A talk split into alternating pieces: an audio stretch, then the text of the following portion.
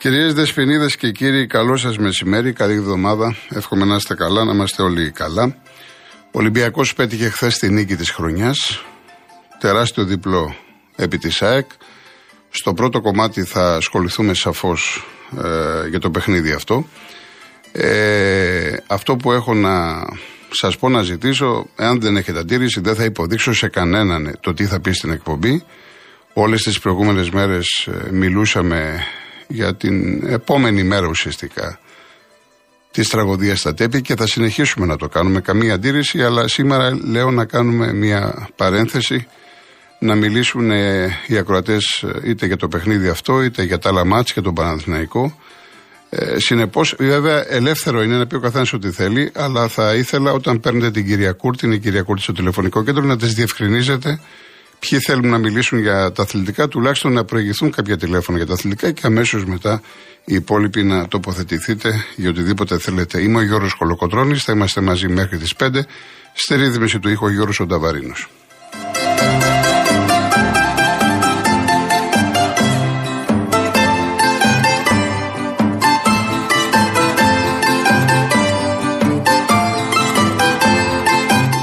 Τώρα σε λιγότερο από μία ώρα θα ξέρουμε τη σειρά των ε, play-off και play-out. Αρχίζουν την Κυριακή. Είναι πάρα πολύ σημαντικό. Θα σχολιάσει κάποιος ότι κοίταξε να δεις όλοι θα παίξουν με όλους. Δεν είναι ακριβώς έτσι. Δηλαδή να το κάνω πενινταράκια. Ας υποθέσουμε ο Πάοκ έχει αυτή τη στιγμή 7 πόντους, τον Παναθηναϊκό. Ένα μάτς τηλεοφόρο Παναθηναϊκός Πάοκ με νίκη του Παναθηναϊκού πάει στους 10. Διαφορά, γεια σου στον Πάοκ. Με το καλημέρα. Ενώ αν ο Πάοκ, ξέρω εγώ, ξεκινήσει με ένα παιχνίδι στο Βόλο, Βόλος Πάοκ, και κερδίσει και μετά έχει ένα μάτς στην Τούμπα, δεύτερη σερή νίκη, θα έχει λοιπόν συν και δεν ξέρεις, ο Παναθηναϊκός μπορεί να πάει ας πούμε στον Ολυμπιακό και να χάσει παίζει μεγάλο ρόλο, τουλάχιστον για να μην σας πω οι τρεις, οι δύο πρώτες αγωνιστικές παίζουν πολύ μεγάλο ρόλο. Αυτή τη στιγμή, εγώ χαρακτήρισα νίκη της χρονιάς το διπλό του Ολυμπιακού ακριβώς γιατί μέσα στο κόλπο είναι και οι τέσσερις. Εάν η ΑΕΚ χθε είχε κερδίσει, θα έφευγε από τον Ολυμπιακό 9. Οπότε θα μιλάγαμε για playoff που το μεγαλύτερο βάρος θα έπεφτε στην ΑΕΚ και στον Παναθηναϊκό. Αυτοί οι δύο θα ήταν τα φαβορή. Αυτή τη στιγμή τα φαβορή είναι και οι τέσσερις. Σαφώς με λιγότερες πιθανότητες ο Πάοκ, γιατί έχει 7 πόντους, αλλά και ο Ολυμπιακός, ο οποίος είναι πολύ κοντά στην ε, κορυφή, πλέον ε, είναι μια διαφορά 5 πόντων. Και θυμίζω ότι ο Ολυμπιακός και στα δύο μάτια με τον Παναθηναϊκό ήταν καλύτερος. Άξιζε να κερδίσει. Αν λοιπόν θεωρητικά πάντα έτσι, θεωρητικά κερδίσει τα δύο μάτια με τον Παναθηναϊκό θα είναι συνένα. Γι' αυτό σας λέω ότι αυτή ήταν ένα τεράστιο αποτέλεσμα το οποίο μας ικανοποιεί όλους με την έννοια ότι θα έχει πολύ μεγάλο ενδιαφέρον, πολύ μεγάλη αγωνία. Είναι η πρώτη φορά μετά από πολλά πολλά πολλά χρόνια που ζούμε ένα τέτοιο πρωτάθλημα από πλευράς ενδιαφέροντος, αγωνία. Δεν θα πω εγώ αυτό που ακούω ε, πολύ συχνά για την τρομερή ποιότητα, γιατί και χθες, άμα πάμε στο ντερμπι, ποιότητα δεν είδαμε και από τους δύο. Δεν είδες δηλαδή τις τρίπλες, τους συνδυασμούς, τι περίτεχνε ενέργειες, την μπάλα πάνω κάτω. Δεν είδες αυτό το ρυθμό. Άλλο τώρα αν είχε μια άγρια ομορφιά το παιχνίδι και έτσι όπως εξελίχθηκε. Αυτό είναι ένα άλλο κομμάτι. Βιώνουμε λοιπόν ένα πρωτάθλημα τρομερό από πλευρά συγκινήσεων. Και είναι πολύ πιθανό να πάει έτσι μέχρι το φινάλε.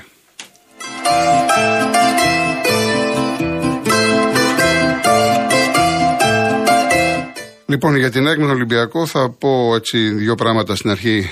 Μετά θα πάμε στις διαφημίσεις και το ρεζουμέ θα είναι το ζουμί, μάλλον μετά, το, μετά τις διαφημίσεις. Είδαμε λοιπόν ένα παιχνίδι με δύο πρόσωπα. Μία ΑΕΚ ε, όπου είχε τον έλεγχο στον πρώτο ημίχρονο, κατοχή μπάλας, ήταν το γνωστό παιχνίδι της ΑΕΚ με τρομερή πίεση, πάθος, άμεσο ποδόσφαιρο. Δεν καθυστερούσε το παιχνίδι. Προσπαθούσε να βάλει τον Ολυμπιακό μέσα στα καρέ τη και δημιούργησε τις προποθέσει για να σκοράρει. Είχε κάποιες φάσεις. Ειδικά με τον Αραούχ. Είχε μια κεφαλιά του Πινέδα, είχε τον γκολ που σωστά ακυρώθηκε διότι έκανε κοντρόλ με το χέρι και βλέπετε τη χρησιμότητα του βάρου. Αν δεν υπήρχε το, το βάρο, ο Ιταλός διαιτητής, θα αναφερθώ σε αυτόν αργότερα γιατί δεν μου γέμισε το μάτι, ε, έδειξε σέντρα.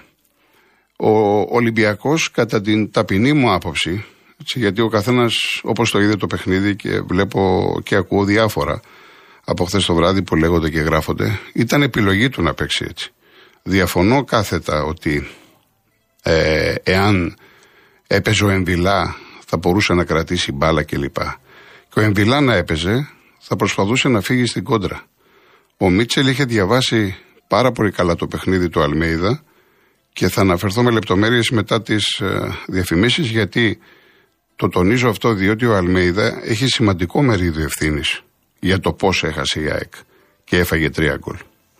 Στο πρώτο ημίχρονο λοιπόν είδαμε μία ΑΕΚ καταιγιστική. Μία ΑΕΚ που σύμφωνα με την εικόνα της τουλάχιστον θα έπρεπε να βάλει ένα γκολ. Τουλάχιστον. Απ' την άλλη ο Ολυμπιακός είχε ένα σουτ στο 28 με τον Μπιέλ, είχε αυτή τη φάση με τον Μπαγκαμπού που κλέβει την μπάλα από το Βίντα. Ο Βίντα δεν πατάει καλά, το έχω ξαναπεί πολλές φορές. Εκεί λοιπόν ο Μπαγκαπού ενήργησε, έβαλε το εγώ πάνω από το εμείς. Διότι κανονικά πρέπει να κάνει μια παλιά αριστερά που κατέβαινε ο Κανός. Εκεί θα μπορούσε ο Ολυμπιακός να ευνηδιάσει. Γι' αυτό λέω, επειδή το ποδόσφαιρο είναι στιγμές, είχε στιγμές η ΑΕΚ περισσότερες, είχε όμως και ο Ολυμπιακός τη δική του στιγμή. Στο δεύτερο ημίχρονο όλα τελειώσανε στο 0-2 ουσιαστικά. Διότι μπαίνει το 0-1, όπως μπήκε με το Μουκουντή, όλη η ΑΕΚ πάει μπροστά, αυτό είναι λάθος του προπονητή, γίνεται το 0-2, βραχικυκλώνεται και ο Αλμέιδα, από το 53 σε 3 λεπτά δέχεσαι 2 γκολ, οι, οι αλλαγές σου είναι στο 65, δεν το κατάλαβα γιατί, μέχρι η ομάδα να συνέρθει, να το 0-3. Και μάλιστα, εάν παρατηρήσετε τη φάση αυτή, στο 0-3, βγαίνουν 4-5 στο Ολυμπιακό με έναν της ΑΕΚ και στο τελείωμα της φάσης βγαίνουν άλλοι δύο, 6 με 2. Και γίνεται το 0-3. Αντιδράει η ΑΕΚ, βάζει το 3-1. Σαφώς μία φάση κλειδί είναι στο 85 του Μουκουντή η κεφαλιά που βρέθηκε ενόχλητος στο στόπερ της ΑΕΚ.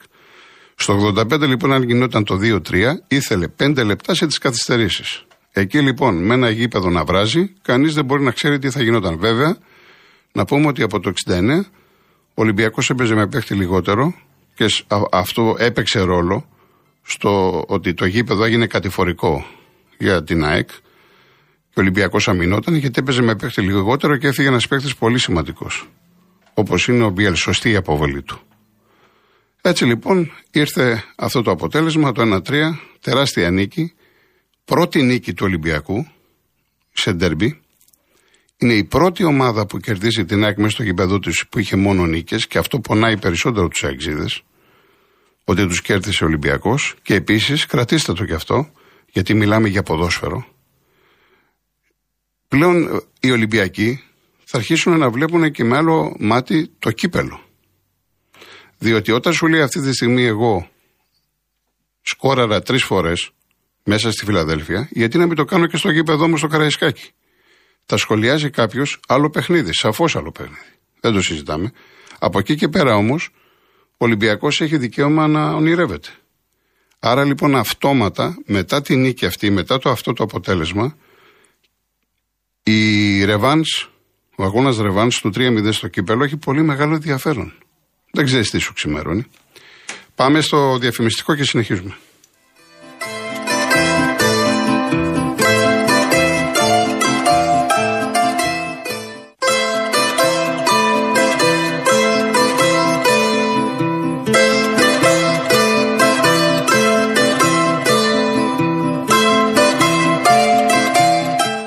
Λοιπόν, ευχαριστώ για τις ερωτήσεις που μου κάνετε και τα άλλα παιχνίδια, αλλά θέλω να είμαι ειλικρινής απέναντί σας. Έβλεπα την ΑΕΚ, είχα τον υπολογιστή να ρίχνω κλεφτές ματιές στον Παναθηναϊκό. Έγιναν και αυτά τα επεισόδια. Είχαμε διακοπή μισή ώρα, οπότε μετά άρχισα να γράφω. Δεν πολύ είδα, δεν έχω άποψη ιδιαίτερη για τον Παναθηναϊκό. Ξέρω ότι είχε ουσιαστικά στο δεύτερο μήχρονο πολλές ευκαιρίες, καθάρισε δίκαια, γκολάρο ο Ιωαννίδης κλπ. Έτσι. Λοιπόν, ε, θέλω να σταθώ σε μερικά πράγματα. Καταρχάς, στον κόσμο της ΑΕΚ. Ε, γιατί τα έλεγα προηγουμένως την περασμένη εβδομάδα για τους οπαδούς της United. Εμένα μ' άρεσε η αντίδραση του κόσμου της ΑΕΚ. Και μάλιστα ζητούσαν και πρωτάθλημα και κύπελο. Ξέρετε, αυτό είναι πολύ μεγάλη ιστορία. Να είναι ο παίκτης στενοχωρημένος, πικραμένος, ο προπονητής και να ακούει το γήπεδο να φωνάζει συνθήματα. Πάμε την ομάδα, πάμε για πρωτάθλημα, πάμε για κύπελο. Αυτό σημαίνει ότι ο κόσμος έχει εμπιστοσύνη, ότι πιστεύει στη δουλειά που γίνεται. Είναι πάρα πολύ σημαντικό. Από το να έχουμε βρισχές, να έχουμε μπουκάλια, να έχουμε απειλές κλπ. κλπ. Χίλιες φορές αυτό που έδειξαν οι οπαδοί τη ΣΑΕ και εμένα μου άρεσε. Ε, δεν μου άρεσε για μια ακόμα φορά ε, το κοτσάρισμα του Αλμέιδα. Και το είχα μπει και στην Τούμπα. Έτσι. Ε, και δεν μου άρεσε για τον εξής λόγο. Καταρχάς, ε, ξέρουμε πάρα πολύ καλά ότι όλη τη χρονιά ο Αραούχο παίζει ένα ρόλο ελεύθερο, τρέχει πολύ, μαρκάρει, κάνει, δείχνει. Ε, όλα τα ματς λοιπόν παίζει αυτό το ρόλο το οποίο είναι καταλυτικός για την ομάδα του. Και σέντερ φορ είναι είτε ο Λιβάι είτε ο Φαν Βέερτ. Δεν μπορούσαν να παίξουν. Ε, βάζει τον τελευταίο καιρό το Τσούμπερ. Σου καθαρίζει στην Νεάπολη, σου καθαρίζει στο, στο Περιστέρι. Γιατί δεν βάζει το Τσούμπερ; Θα μου πει κανείς, μα κατηγορείς τον προπονητή που έβαλες center for ένα center for, τον Αραούχο. Όχι βέβαια. Απλά όμως ο Αραούχο χθες έφευγε συνέχεια από τη θέση του. Υπήρχαν φάσεις που ναι, μεν η ΑΕΚ υποτίθεται πνίγει τον, τον, τον Ολυμπιακό, πνίγει σε εισαγωγικά, και ο Αραούχο ήταν στα χαφ και έβγαινε μόνο ο Πινέδα. Ο οποίος ο Πινέδα βρέθηκε σε θέση βολής στην κεφαλιά κλπ. Αλλά από εκεί και πέρα, άλλο να απασχολεί τους παίκτες ένα κλασικό φόρ που κάνει τις κινήσεις, και άλλο να είναι γυμνή η ΑΕΚ μέσα στην περιοχή. Και εν πάση περιπτώσει, όλος ο μηχανισμός της ΑΕΚ έχει μάθει να παίζει με τον Αραούχο από πίσω. Εγώ δεν κατάλαβα γιατί δεν επέμεινε στο Τσούμπερ, ο οποίος δείχνει ότι έχει ψυχολογία, είναι σε καλή κατάσταση και έβαλε και τον γκολ που είναι ατομική προσπάθεια. Έγιναν τα κλεψίματα Ελαραμπή με Β, παίρνει την μπάλα ο Τσούμπερ, είχε εμπιστοσύνη στο πόδι του και πέτυχε και ένα πάρα πολύ ωραίο γκολ. Αυτό είναι ε, το πρώτο. Το δεύτερο είναι το εξής, το πιο σημαντικό. Γιατί είχα διαπιστώσει κάποια στιγμή ε, ε, αλαζονία από πλευράς ΑΕΚ. Δέχεσαι γκολ. Ε, η ΑΕΚ δεν είναι μειχτή κόσμο. Ε, δεν σημαίνει ότι επειδή κέρδιζε στο γήπεδο της όλα τα παιχνίδια, ότι όλα θα τα κερδίζει. Όλες οι ομάδες του κόσμου και γκολ δέχονται και θα χάσουν παιχνίδια. Θέλει οριμότητα. Πετυχαίνει λοιπόν ο Ολυμπιακός το πρώτο γκολ και η ΑΕΚ λες εντάξει, πάμε να ισοφαρίσω να κάνω. Δεν είναι έτσι. Πρέπει να ηρεμήσεις λίγο. Πρέπει να μείνει στο 0-1. Να ξαναπάρει τα ενία του αγώνα. Εδώ πάμε όλοι μπροστά. Βρίσκεται, βρίσκεται ο, ο Μπακαμπού, να το 0-2. Και μετά, ενώ έχει μπει στο 53 το 0-2, τα χάνει και ο Αλμίδα και αρχίζει τις αλλαγές στο 65 μετά από 12 λεπτά. Και με το που μπαίνουν οι αλλαγές, να το 0-3 που ήταν ένας παίκτης της ΑΕΚ. Το έχω πει πολλές φορές. Εγώ την ΑΕΚ χαίρομαι να τη βλέπω. Θα πλήρω εισιτήριο. Μου αρέσει αυτή η ομάδα. Το πώς παίζει. Το πρόβλημά της είναι η ανασταλτική λειτουργία. Γιατί, Γιατί παίζει πολύ επιθετικά. Αφήνει χώρους. Κάνει φάουλ. Τρέχει. Μαρκάρει. Υπάρχει φοβερή αλληλοκάλυψη από το κέντρο και μπροστά, αλλά δεν έχει ισορροπία πίσω. Δηλαδή την τσάκισε ο Ολυμπιακός στη, στην κόντρα, σε αντιπιθέσει. Και αν δεν ήταν η αποβολή του Μπιέλ, δεν ξέρεις, μπορεί να τρώει και τέταρτο. Εκεί κατηγορώ τον uh, προπονητή της ΑΕΚ. Θέλει μια ηρεμία. Σιγά σιγά θα γίνει. Δεν είσαι στο 90 και τελειώνει το παιχνίδι στο 94.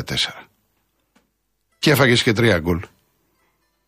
Ενώ ο Μίτσελ, κατά τη γνώμη μου πάντα αυτά είναι προσωπικά. Κάποιος άλλος μπορεί να το βλέπει διαφορετικά, ένας συνάδελφος, εσείς και λοιπά τοποθετηθείτε. Για μένα ο Μίτσελ ήταν πολύ διαβασμένος. Το είχε δει αυτό, ήξερε ότι η ΑΕΚ είναι εκτεθειμένη πίσω, αφήνει χώρους. Και σου λέει θα παίξω με κόντρα, θα παίξω με αντιπιθέσεις.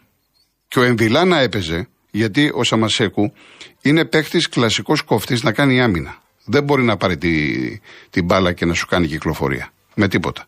Στον πρώτο μήχρονο είχε προβλήματα. Γι' αυτό και είδατε ότι ο Χουάνκ έπαιξε πολύ πιο αμυντικά, ντούμπλαρε τον uh, Σαμασέκου και ήταν πολύ κοντά στα center back. Δεν ήθελε ο Μίτσελ να υπάρχει απόσταση μεταξύ των center back, φοβότανε, και των uh, δύο ας πούμε αμυντικό χαφ. Όπως και η ακραίη του ήταν κοντά στον Ροντινέη με το Ρέαψουκ. Ο Ρέαψουκ ήταν καλύτερα στα ατομικά μαρκαρίσματα, ο Ροντινέη δεν συνέκλεινε προς το κέντρο της άμυνας όταν υπήρχε επίθεση από τα δεξιά. Εκεί θέλει δουλίτσα. Ο Ρόντιν είναι ένας καλός παίχτη όταν έχει την μπάλα και κάνει επίθεση η ομάδα του. Στις αμυντικές τοποθετήσεις υπάρχει πρόβλημα. Αυτό βέβαια θα αποκτηθεί ανάλογα το σύστημα της ομάδας, ανάλογα τη διαχείριση του προπονητή. Θέλει δουλειά. Δεν γίνεται σε ένα ή σε δύο παιχνίδια. Αλλά αυτή τη στιγμή ο Ολυμπιακός, όπως το δούλεψε το πλάνο που είχε ο προπονητής, του βγήκε. Δεν ξέρω τι περιμέναν οι Ολυμπιακοί, αν θα ρίξουν 2-3-18. Εγώ δεν μπορώ να το ξέρω. Εγώ ξέρω ότι ο Ολυμπιακός έδειξε ανθεκτικότητα. Ότι ο Ολυμπιακός άντεξε στην πίεση της ε, ΑΕΚ, του βγήκε η κόντρα το 0-1, απελευθερώθηκε, γέμισε άγχος η ΑΕΚ και ήταν φυσιολογικό, ήρθε το 0-2 και εκεί σβήσανε τα φώτα. Ουσιαστικά το παιχνίδι στο 0-2 τελείωσε. Άλλο τώρα αν στο 85 με το 2-3 ξαναμιλάγαμε από την αρχή. Ποδόσφαιρο είναι. Έχει τις στιγμές. Γι' αυτό λέω ότι είναι μια τεράστια νίκη του Ολυμπιακού, γιατί ο Ολυμπιακός ε, έχει το DNA, του, το DNA του πρωταθλητή. Και σκεφτείτε, αυτός ο Ολυμπιακός που έχει πάρει τόσους παίκτες, που έχει χρησιμοποιήσει καμιά πενηνταριά, που είχε αλλάξει τους τρεις προπονητές, που ήταν μείον 12 πίσω, να πάρει το ποτάλθημα. Για σκεφτείτε το. Τι θα λένε μετά οι εξίδε Παναθηναϊκοί και οι Παουξίδε. Γι' αυτό σας λέω ότι ήταν ένα τρομερό αποτέλεσμα. Ήταν ο αγώνας της χρονιάς μέχρι τώρα. Σαφώς θα ζήσουμε μεγάλες στιγμές στα playoff. Αλλά από τη μία βλέπεις έναν Ολυμπιακό που είναι με την πλάτη στον τοίχο. Παίζει το τελευταίο του χαρτί. Ξέρει ότι αν χάσει, χάνεται. Και απαντάει, δείχνει χαρακτήρα, δείχνει ποδοσφαιρικό εγωισμό, στέκεται στα πόδια του το πανηγύρισαν σαν τρελή. 5.000 κόσμο χθες. Ο Μαρινάκης πήρε τους παίκτες, τους έκανε αμέσως το τραπέζι. Το πανηγύρισαν λες και ήταν ε, τελικός. Και απ' την άλλη έχεις μία ΑΕΚ η οποία της δίνεται η ευκαιρία να ρίξει στο καναβάτσο έναν από τους βασικούς αντιπάλους. Δηλαδή το πρωτάθλημα της κλείνει το μάτι. Έλα πάρε με. Έχεις κερδίσει στο περιστέρι, κερδίσει στο Ηράκλειο. Έχεις αυτές τα δύο διπλά εκτός έδρας και έχεις τον Ολυμπιακό, έχεις μόνο νίκες. Και πας και παίζεις με αφέλεια. Κάποιος πρέπει να πει λοιπόν στον Αλμίδα ότι είναι και ισοπαλία. Δεν είναι μόνο ήττα. Είναι το ίδιο τώρα που χάσες από τον αρχός σου να πηχείς ισόπαλος και να έχεις τον Ολυμπιακό σε αυτή τη διαφορά. Και τώρα τον έχεις στου τρεις. Δεν είναι το ίδιο. Ούτε ξαφνικά, επαναλαμβάνω, φτιάξαμε τη Real, την Bagger, ξέρω εγώ. Η ΑΕΚ είμαστε, ο Ολυμπιακός, ο Παναναϊκό, είμαστε ελληνικές ομάδες. Πρέπει να προσγειωθούμε στην πραγματικότητα και να ξέρουμε ποιες είναι οι δυνατότητές μας.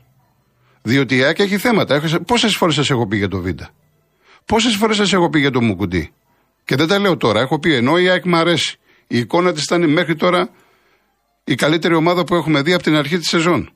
Όμως έχει τα προβλήματά της. Ενώ μέσω επιθετικά, με τους παιχταράδες που έχει, με τις εναλλακτικές λύσεις, έχει επιθετικό πνεύμα, σκοράρει, κάνει φάσεις, πατάει περιοχή, έχει λύσεις. Το πρόβλημά της είναι στην άμυνα. Λοιπόν, ε, να πω και το διαγωνισμό λίγο γρήγορα. Έχω, έχω δευτερόλεπτα. Πολύ γρήγορα. Ένα τετραήμερο στην Κόνιτσα, που είναι προσφορά από τη holidaymotions.com με το πρόγραμμα Stay and Drive. Δύο στρώματα της σειράς Μποτιτόπια από την Greco Strom και ένα κλιματιστικό FNU Wi-Fi Inverter 12.000 BTU. Η κλήρωση θα γίνει την Παρασκευή στην εκπομπή του Νίκο Χατζηνικολάου. Real κενό το ονοματεπώνυμο και την ηλικία σας στο 19600. Ο ακροατής που θα κληρωθεί και θα απαντήσει σωστά θα κερδίσει το δώρο. MediaTel 1,36 ευρώ ανά SMS με ΦΠΑ και τέλος κινητής τηλεφωνίας όπου ισχύει. Γραμμή παραπώνων 214-214-8020. Δώστε την συγκατάθεσή σας για την επεξεργασία των προσωπικών σας δεδομένων μπαίνοντας στο σύνδεσμο που θα σας σταλεί στο απαντητικό μήνυμα.